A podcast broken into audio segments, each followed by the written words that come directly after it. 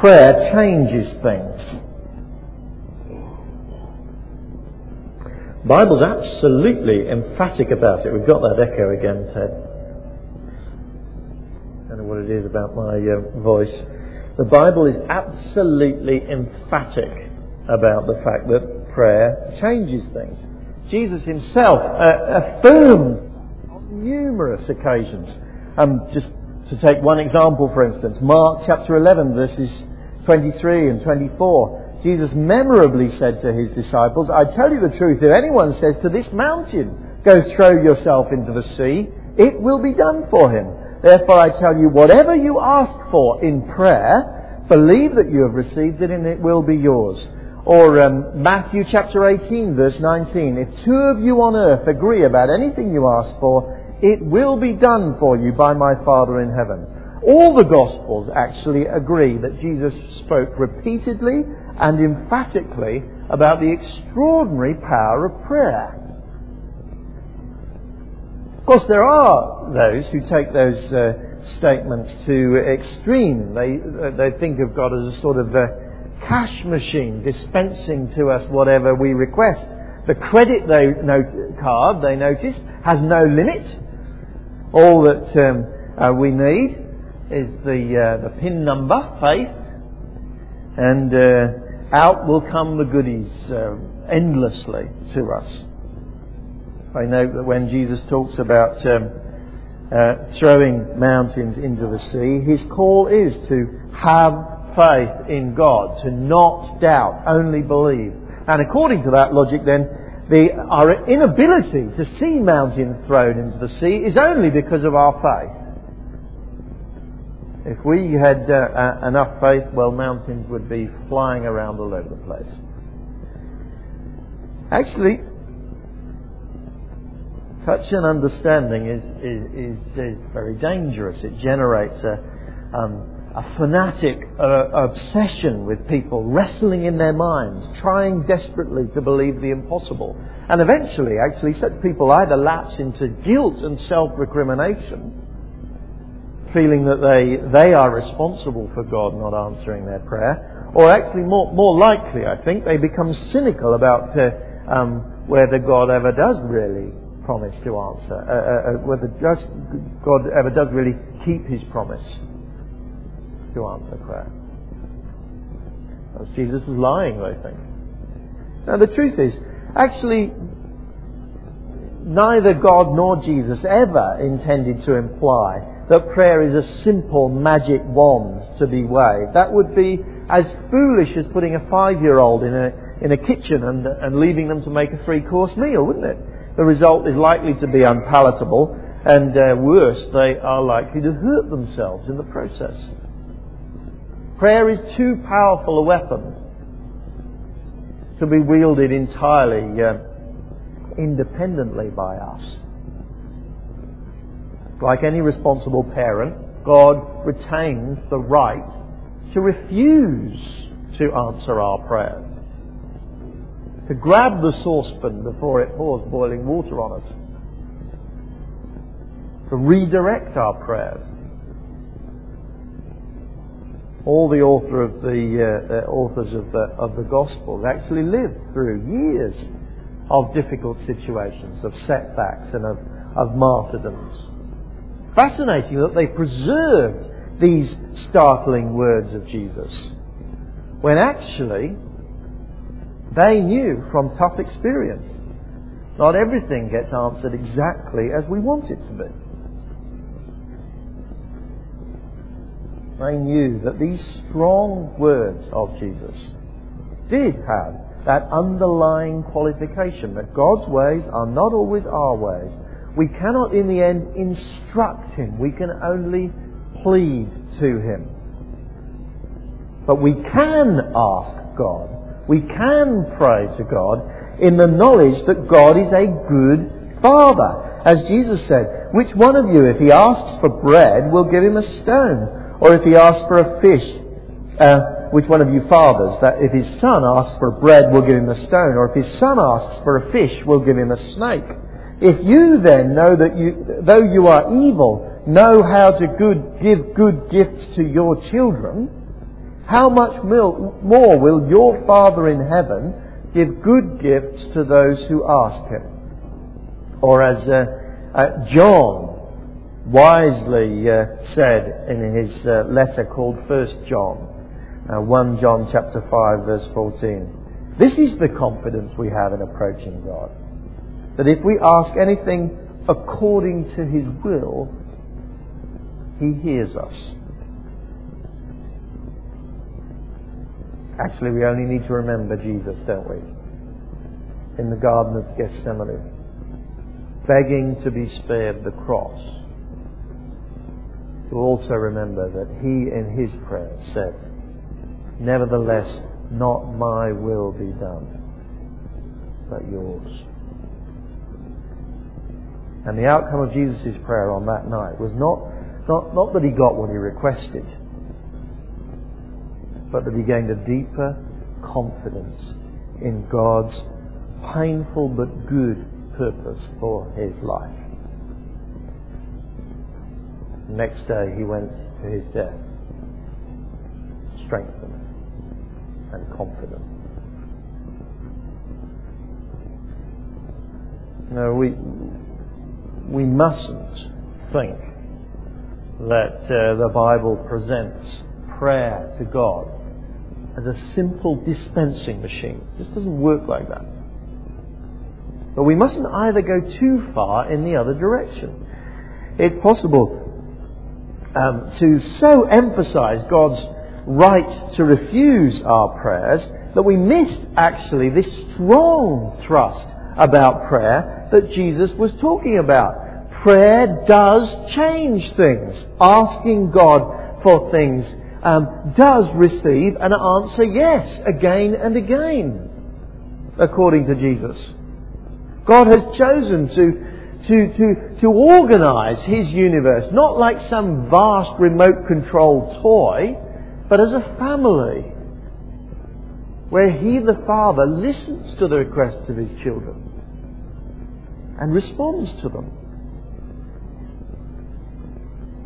The philosopher Blaise Pascal once wrote that through prayer, God has given us the dignity of causality. He was a philosopher, you see, he used funny words, but you know what he means. Amazingly, we can be involved in God's great purpose in this world through praying to God, we can make things happen. Now, actually, in this series on prayer, we've been pursuing it for some weeks. We have come to this rather slowly, and we have done so on purpose, self-consciously, because um, it seems to me that very often when we're thinking about prayer, we, we spend far too much time actually thinking about uh, the mechanics of uh, specific requests and uh, seeking God to, to, to, to answer in specific practical ways. We try to emphasize actually that prayer is much more fundamentally an overflow of, uh, of, of a Christian's heart. We have learned to love God. We have learned to delight in God. We, we have uh, uh, come to, to share God's heart and what Christian who knows God cannot, cannot but, but pray? That's a, that seems to be a central theme of Paul's reported prayers. He couldn't help thanking God, praising God, pleading with God, delighting with God in prayer. It wasn't a shopping list. It was the long conversation of a lover. suspect um, for many of us, frankly, our, our picture of uh, what a prayer warrior is like is that it's um, they're similar to someone who's um, uh, trained hostage negotiator. Keep him talking for long enough um, uh, uh, without uh, uh, offending him, by our patient diplomacy, we may extract something from him. Paul portrays himself as a son in love with his father.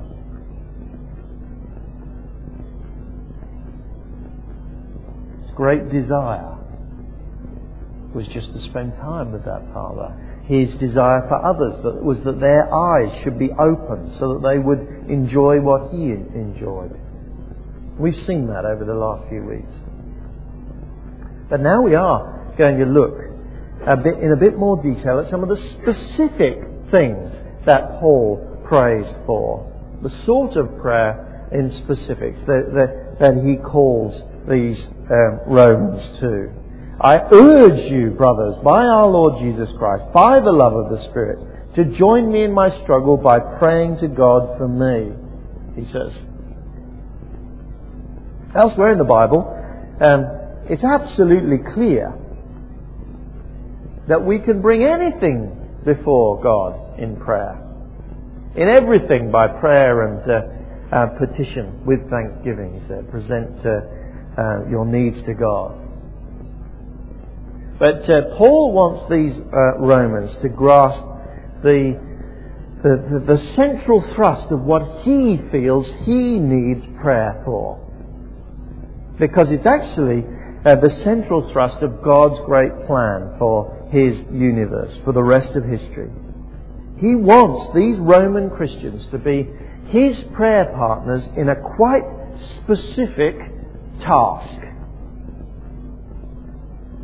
And that's what I want us to look at uh, this morning. The central, specific task that Paul uh, calls these people to struggle in prayer with him for.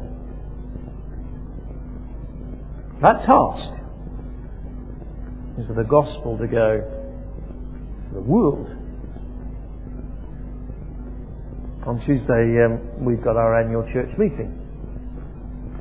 Amongst other things, we're going to be endorsing uh, a number of priorities that we intend to give attention to over the next uh, few years. They are, they are very important. I hope you've been praying for them. Not, not, not every one of us will be practically involved in every aspect of these priorities. But you see, we can be together partners in them. As Paul calls these Romans to be partners with Him. Some may be more actively involved in doing the practical things. But He says, join with me in this great task. So, um, uh, also on Tuesday, we're hoping to appoint an eldership, a proper eldership in, in the church. I know that those uh, church leaders. They um, uh, look forward with some trepidation to, to Tuesday. We'll be uh, saying to the church, pray for me. We are a partnership together. Some doing more than others, but all praying together. I'm so grateful personally for the, for the prayer from, from other people that I receive. And I know that goes for the other leaders too. We need to uphold one another in prayer. Prayer changes things then. We are together here in, uh, uh, uh, united in a great task. Um, and uh, we cannot do it, any of us, alone. I want us to see um, just for a little while, a little bit more about what Paul says he's doing, first of all, that he wants them to pray for, and then uh, look at some of the, uh, the practical realities of that prayer partnership that he's calling them to. Things that then Paul asks them to pray for. He reports to them what he's been doing and what he intends to do so that they know what they should pray for. And uh, having said that, his, his, that the gospel, seeing the gospel spread to the whole world, is his great priority, as we will see uh, uh, in a moment. It's interesting, uh, actually, to look at the first thing that I want to uh, pick out for you that he was involved in verses 25 and 26. He explains to them, Now, however, I'm on my way to Jerusalem in the service of the saints there. For Macedonia, that's um, Greece, and uh, Achaia were pleased to make a contribution for the poor among the saints in Jerusalem. For one reason or another, the Christians in Jerusalem had fallen on hard times and had become very poor. And Paul has actually spent months, perhaps years, collecting money for those Christians. And now he's going to deliver that money. Alongside being um, apostle to the Gentiles, Paul, Paul great, spent a great deal of his time being fundraiser for the Jews. And his willingness to be sidetracked by those practical needs is an important thing that we need to, to see. He is willing to delay his pastoral visit to Rome that he's intending to make, and more important, his, his ultimate evangelistic uh, trip to Spain that we'll see in a, in a minute, in order to take this gift of money down to Jerusalem. And that perfectly mirrors, you see, Jesus' willingness to turn aside to the poor and the needy and to, to heal them and to take an interest in them, despite the fact that his priority was quite clearly to preach the good news and to go to Jerusalem to die on the cross. It is impossible to be involved in gospel ministry without being involved in practical care. It does not work. Care for one another as Christians, in particular, where the Bible expects that care to overflow into the wider world. For us, as individuals, in our workplace, in our neighbourhood, amongst our friends, we are called to those practical works of service. Sometimes they might get, rid, eh, get in the way of, uh, of other priorities that we, uh, um, we feel are more important. But we must be prepared, at least at times, to turn aside. There's, there's real value in getting involved in practical care amongst fellow Christians too.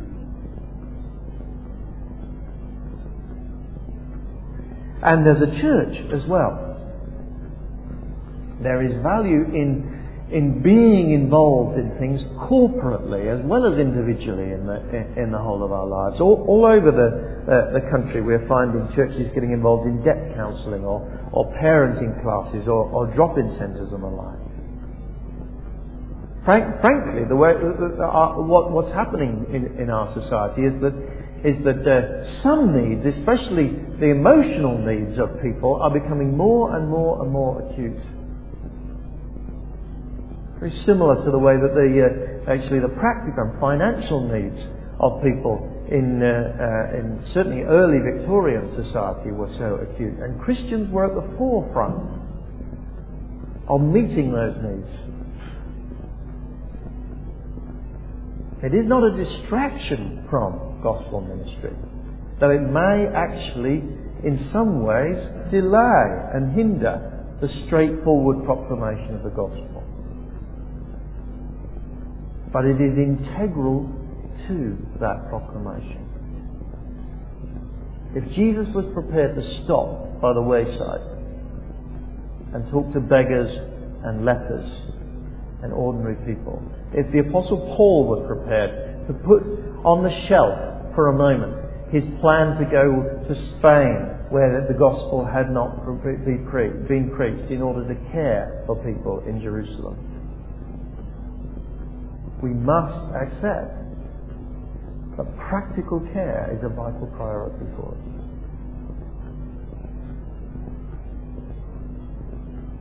I've, I've learned how difficult it is personally to balance that in my own life. When uh, I, as a, as a pastor in particular, have, have a call to, to focus on uh, the ministry of the word and prayer, you just cannot turn aside from the real needs of real people. Paul knew that. Actually, there's another reason why he's uh, taking this money down to Jerusalem, which is uh, which is equally important and uh, is, is uh, certainly from his point of view, a, practi- a happy coincidence of, uh, these two agendas. The first one, practical care, but the second one, Christian unity. Verse 27. They, that is, these Macedonian and Achaean, that's um, modern Greece, the, these, uh, these Gentile believers, were pleased to do it, to give money. Indeed, they owe it to the Jews. For if the Gentiles have shared in the Jews' spiritual blessing, they owe it to the Jews to share with them their material blessings. A major issue in Paul's day was the tension that there was between the Jewish church, centered in, uh, in Jerusalem, and the burgeoning Gentile churches that were springing up all around uh, the world.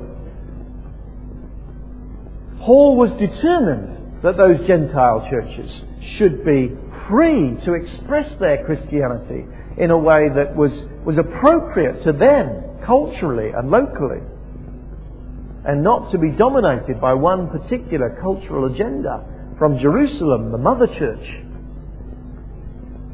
But he was equally clear that that liberty that those Gentile Christians had shouldn't imply complete independence. No, God's church is only one church. It may have different expressions in different uh, areas. But she is only one church. And different churches are, must express that interdependence, that, that relationship between each other. And he says, here's a perfect way of them doing it. The Jews, who were spiritually rich with their heritage, had given something great to the Gentiles. The Gentiles, who were financially rich, could now give something back to the Jews and show that mutual bond of affection and be bound together in that. Christian unity is vital in Paul's, uh, uh in Paul's mind. There's another, uh, another gospel imperative.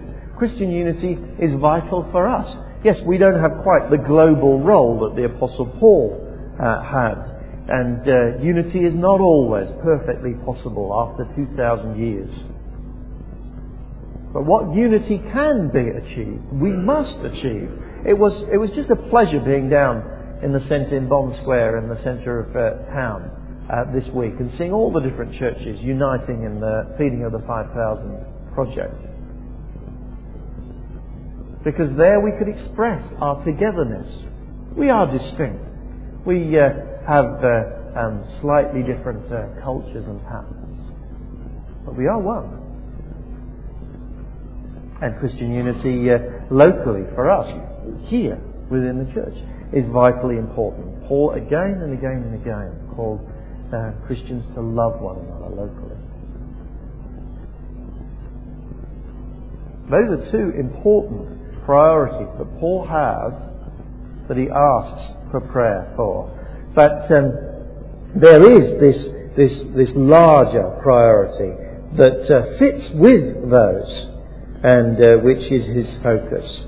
His calling, he says in verse 16, is um, to be a minister of Christ Jesus to the Gentiles with the priestly duty of proclaiming the gospel of God so that the Gentiles might become an offering acceptable to God, sanctified by the Holy Spirit.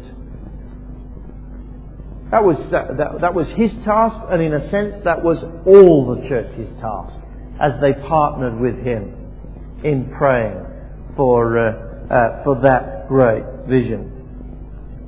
In order to do that, in order to see the gospel spread throughout the world, Paul had been uh, really quite systematic in the way that he'd approached his task. Verse 19, the second half, from Jerusalem all the way to Illyricum, I have fully proclaimed the gospel of Christ. Um, Illyricum, Freddie's not here, is he? Illyricum is Albania. Um, uh, the gospel was uh, in Albania before it turned atheist. Um, that was just a little blip in the last hundred years or so. Um, the gospel was in Albania before it was in Britain. And Paul was involved in taking it there. When he says he's fully proclaimed the gospel of God, he doesn't mean he's spoken to every person. He means he has planted a chain of strategic churches right around that region of uh, uh, the eastern Mediterranean so that those churches in turn can reach their local uh, uh, populations. We are a little part of that great vision 2,000 years later. We as a church have a particular responsibility to uh, establish a believing community in East Oxford, or perhaps believing communities,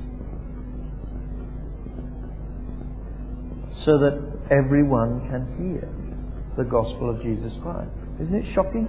96% of youngsters have had no contact with Christians.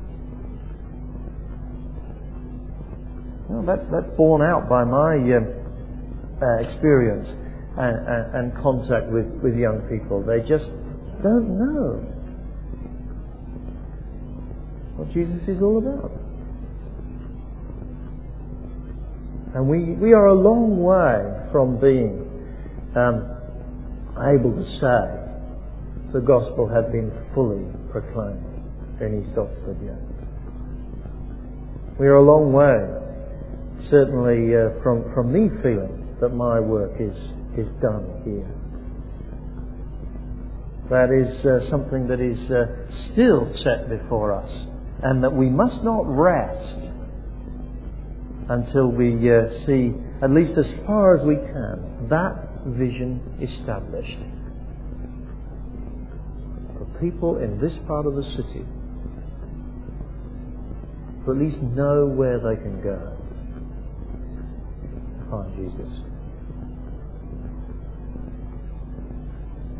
But more than that, Paul was a, a, a visionary, a global visionary. Look at verses 23 and 24. Now there is no more place for me to work in these regions, and since I've been longing for many years to see you, I plan to do so when I go to Spain.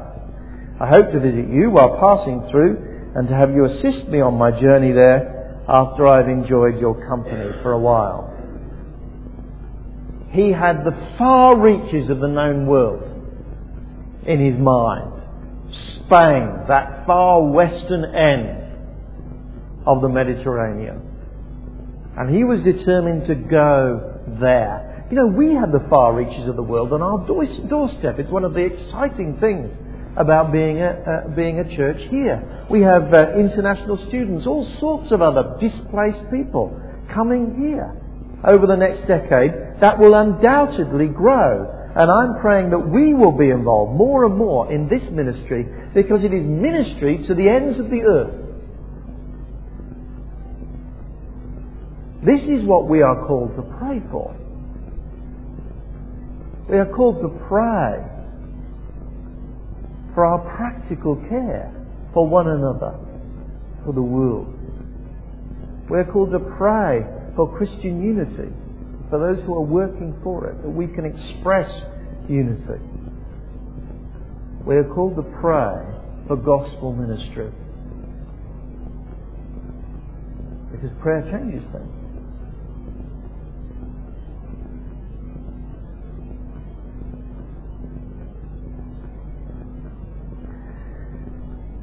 Paul, uh, though, is well aware of the reality of prayer. And uh, if it's all in your in your um, home groups, if you get to study this passage, I know you're not meeting this week because of the church meetings uh, uh, uh meeting, but uh, if you do get to study this passage, I'd encourage you to talk and think and pray about the reality of prayer as a major emphasis.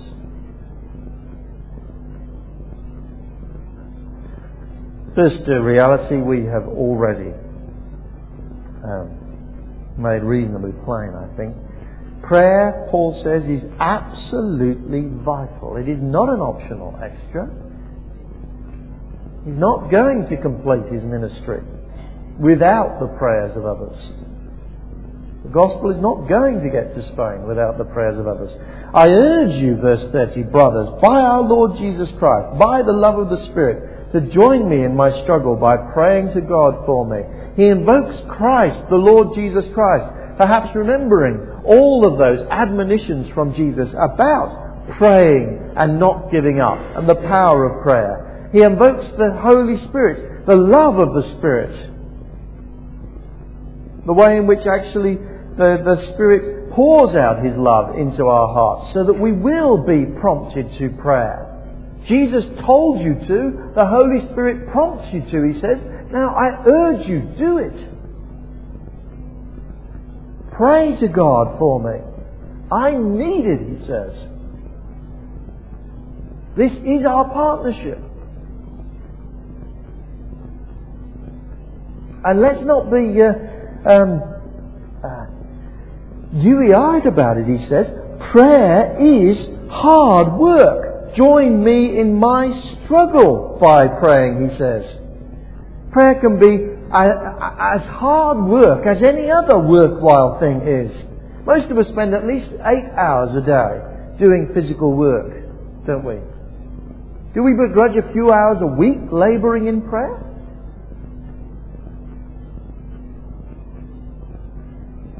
Proverbs says, The sluggard does not plough in season, so at harvest time he looks but finds nothing.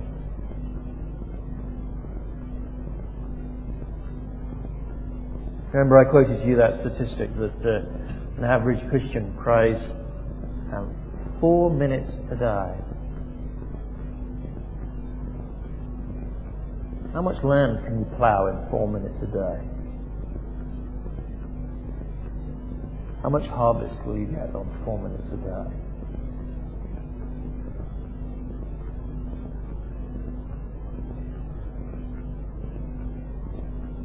Prayer is hard work. It is a struggle. It is an agony. But God, in His wisdom, has decided that if we will not work in prayer, He will not give harvest.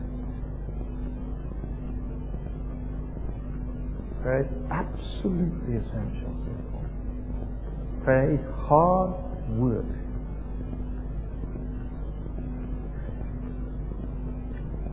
And prayers will not always be answered as we expect.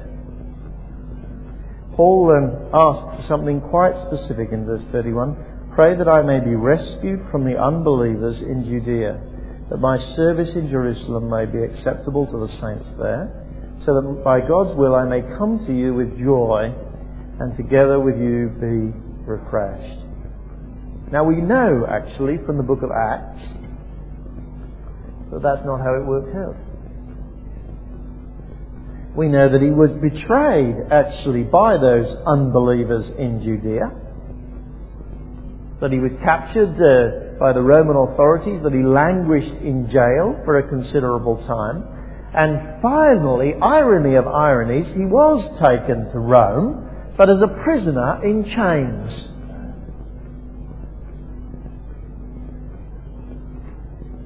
As he tramped along the Appian Way,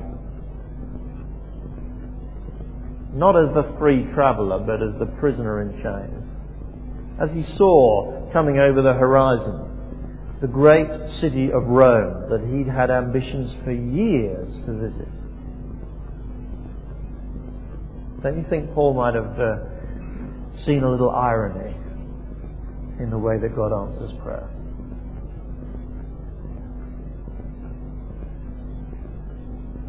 But you see, that was in God's wisdom. Paul uh, um, bore witness to his faith under house arrest in Rome. Paul had access to uh, um, soldiers who in turn had access to the heart of influence in Rome. Paul um, uh, did refresh those believers, did actually come to them with joy because chains couldn't stop him witnessing. So God wasn't actually centrally concerned about whether Paul should be in chains or not. He was concerned to answer those prayers. The gospel witness. Now you and I must, must be prepared for that, for that. Prayer does change things. Be in no doubt about it. God invites us to be partners in prayer. And uh, as we pray, He gives us the privilege of seeing answers. It is hard work, and those answers are sometimes a surprise.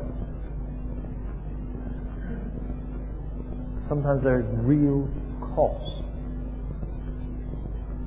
in those prayers being answered.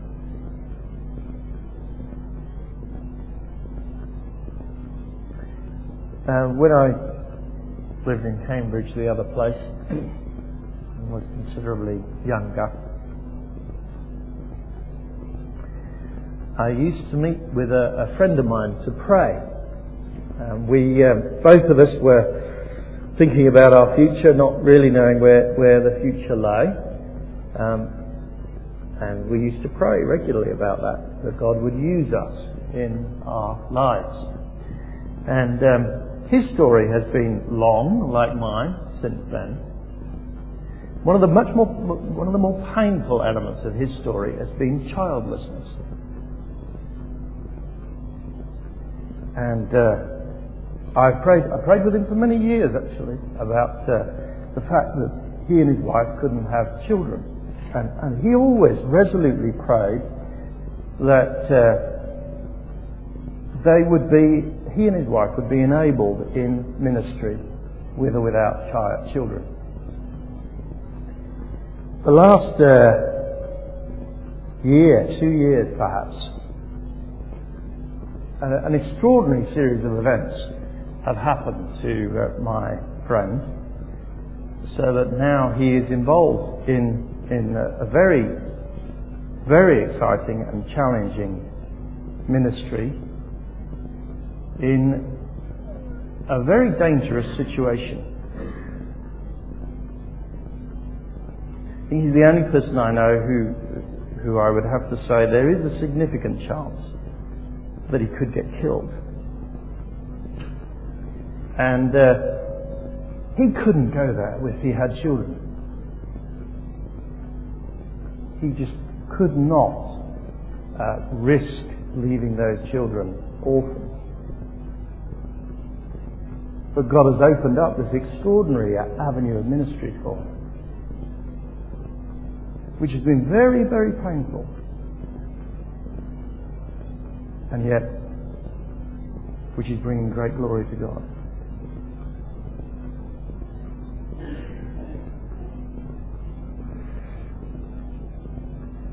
So I want you to ask yourself, Are you really committed to the priorities that God has for this world and for your life?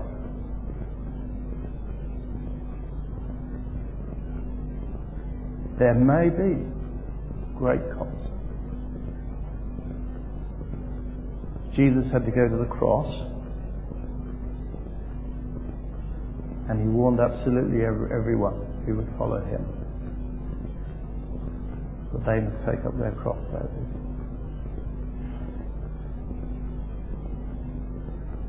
But you see, where we pray for God's priorities,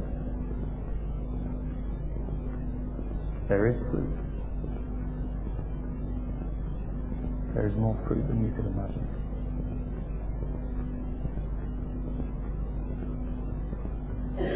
The reality of prayer